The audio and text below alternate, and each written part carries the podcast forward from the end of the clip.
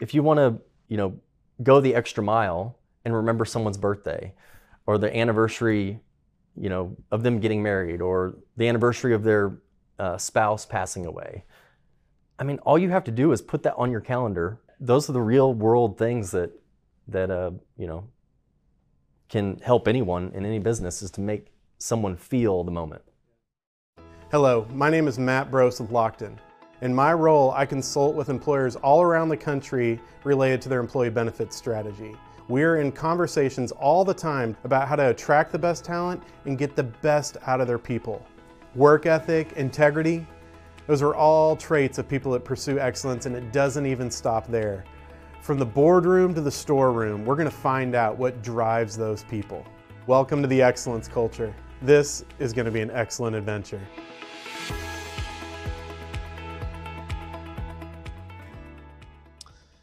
All right, welcome to the excellence culture, everybody. Um, I've got a good friend of mine here um, named Zak Fearing. And uh, Zak has been a friend for a long time, but um, from a professional standpoint, has has really been super helpful um, for me and my family. So, want to go ahead and uh, introduce Zak first. Zak, thank you so much for coming. Great to be here. Yeah. Um, and so Zak works with Morrison Financial, and um, I have to first just kind of introduce this whole thing about Zak uh, by sharing how meaningful a role you've had in my, my life and my family's life. Um, so back in 2020, um, my dad passed away, and um, it left my mom in a situation where she had no idea what her financial world looked like and all that kind of stuff. And and um, and I told her you need to talk to a, a human being more than a company. And so she reached out to you, and you just stepped in and didn't only start taking care of her finances, um, but you brought her so much peace of mind by connecting her to this whole professional network of people that got her in a place where, I mean, unfortunate she's not here anymore, but she lived the last year of her life with a lot of peace because of you and because of what you did for her. And you did so much more than what a financial planner should do. And so, first of all, thank you so much. Um, even to the point that when we had um, the year anniversary um, of my mom's passing, there was a handwritten letter that came to us uh, from Zak saying, I still think about your mom all the time. And uh, she was a special lady. So, um, so thank you. Thank you so much. And I mean, that really introduces the type of person that Zak is.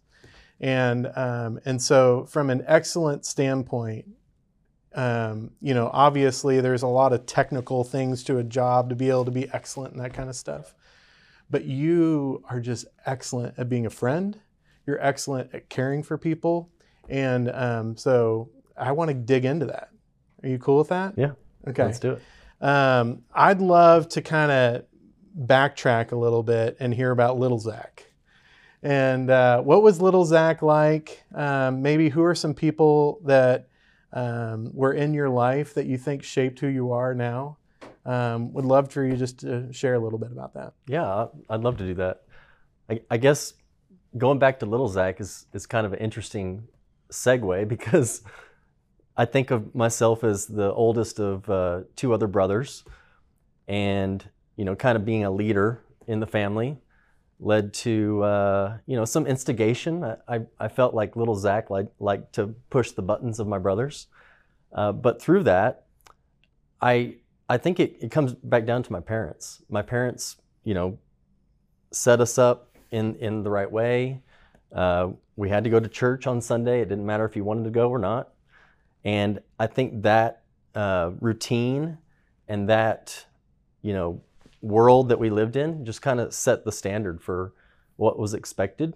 Uh, it wasn't like a military family or anything crazy, but you know, we we had certain standards that, that we live by, and you know how that translates in from little Zak to you know growing up Zak is that I I really really really love sports, and uh, for, you know, played soccer until I was about 16. You know, at 16, I broke my leg really bad. And my whole dream was to be a professional soccer player. Like I, I was all in on that. And breaking my leg as a 16 year old was kind of this moment in my life where I had to decide is this going to continue or not? And I had all the support to do that, to continue to focus on soccer and let that happen.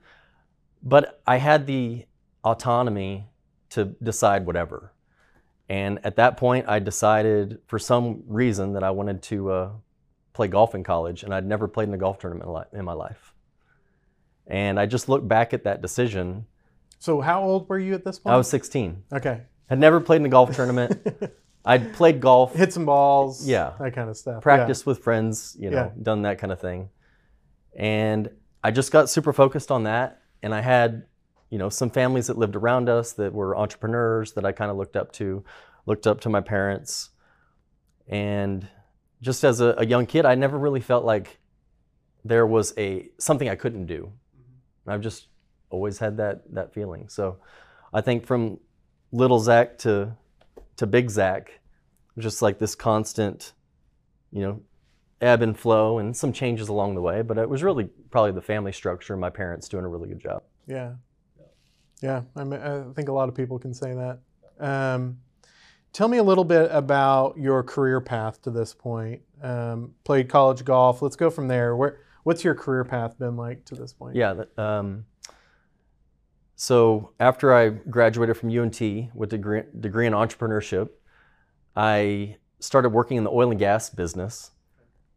And when the Barnett Shale was, you know, the hottest thing and what the newspaper was talking about every single day, I remember seeing an article that said Chesapeake Energy is paying $20,000 per acre to lease someone's mineral rights. And I thought, how in the world can they pay $20,000 per acre? Like in my mind, that was like infinite amount of money. And at about that time, one of my neighbors started an oil and gas company and said, Hey, you should come work for me. And so I did that for about 10 years. And we had a couple kids, my wife and I. And in 2015, we were about to have our third child, and my wife asked me if I could stay, you know, find something closer to home because I was traveling all over the country at that point. And in my mind, I, I, I didn't really like that idea. It like was very scary uh, because I had kind of found my niche, but I knew that I needed to pray about it. So that's why I started praying that I would see, you know, either have an idea or get let go or just like have a very clean break so I could start the next uh, adventure. And in January 2016, I was let go from the company that I worked at and I thought, this is the greatest thing ever. I got let go, and now I have this opportunity to find something else. And that's uh, at that same time. That's optimistic. I, yeah, I, I got connected with uh, Morrison Financial at that point. Yeah. And it's it's been a great decision, uh, but you know it was prayerful. Risk. Yeah, there it was, was risky yeah. and prayerful. Yeah. So when I think of Zak Fearing, I just think of one of the most caring people I know. And so, was that something that's just come natural to you? Was there a moment in time where all of a sudden you just said, "I've got a passion for caring for people"? Because it's you're you're not just natural at it, but you're also intentional about it. And so, um, tell me, was there kind of a moment in time or anything like that where all of a sudden, like you just realized, I want to have a career in caring for people? I, I love people. And I think caring for someone I mean, obviously, you can't care for everyone the same way, but the people that are closest to you or your clients, you can really be intentional. And I think early in my career, I've, I've figured that some of the things that most people don't do that you can do are just so simple. And I, I think early in, on, I just started doing these things, and they, it's like when you want to get good at golf you go out there, and if you're not chipping real well, you go and hit thousands of chips. It's the same thing in business. If, if you want to, you know, go the extra mile and remember someone's birthday or the anniversary, you know, of them getting married or the anniversary of their uh, spouse passing away. I mean, all you have to do is put that on your calendar. And then when it comes up, you're like, oh my gosh. Or, you know, a week from that point, you put it on the calendar and say, hey, it's, it's coming up. And it is intentional that you put it on the calendar. because what you wanted to do was to have an actionable item and do something for them at that point. And anyone can do that. It's not impossible. Uh, but it does bring back all these old memories. Like when I saw, was alerted about your mom's anniversary coming up, I was just like, oh my gosh, like it feels like it was yesterday. I know you, you had probably had lots of different feelings about it too, but I mean, when I was writing that note, I was crying. Like, but that, those are the real world things that, that, uh, you know, can help anyone in any business is to make someone feel the moment. Yeah. All right, Zak. So, um, you know, with the excellence culture, there's kind of like a main question that I like to ask people. And it might be, you know, it, you can ask it in a lot of different ways, but really, what gets you fired up when you wake up in the morning to do your job well? You know, to, to kind of pursue excellence, right? Um, what's, what's that motivating drive for you? I think at this stage of life, it's, it comes down to, you know, my family, my kids, and our business. And whether I'm doing, you know, going taking kids to soccer practice or my daughter to dance, um, or helping clients solve problems or plan better, I love all that stuff. And so I, I, it kind of irritates me when people say, "Oh my gosh, it's Friday." Like I want everyone to feel like every day's Friday. like when I'm around you, it feels like that's Friday. how I feel. Yeah, I, I, I agree. I don't. Yeah. I, you know, there might be things in my life that I don't want to do or get a little bit. You know, I have hesitation toward. But at the end of the day, I'm pretty good at saying no. You don't want to do this, and it's because you should do it. Yeah. But most of the things in my life, I, I really enjoy uh, what I do. I, I'm very blessed and thankful for that. Yeah. Well, I, have got a passion about helping employers just kind of create these cultures of excellence, right? And um, you know, I'd like to hear from you related to Morrison Financial. Um, is there anything unique that you feel like is inside that place at Morrison Financial that really allows you to be that person that we're talking about? Yeah, I, I think our culture there is that we're a family. Yeah. Um, and and we really feel that way. We also feel like all of our employees have flexibility, especially for like vacation. We don't have like a specific amount of vacation. It just needs to put on the be put on the calendar and make sure that someone else can cover for you. And I think our team understands that's almost that's invaluable. That they can, you know, do really good work, but then have tons of freedom to kind of do other things too. So I, I think that's probably what sets us apart is because once you get the team right and we feel like we have a very good team, then we're going to treat the clients right.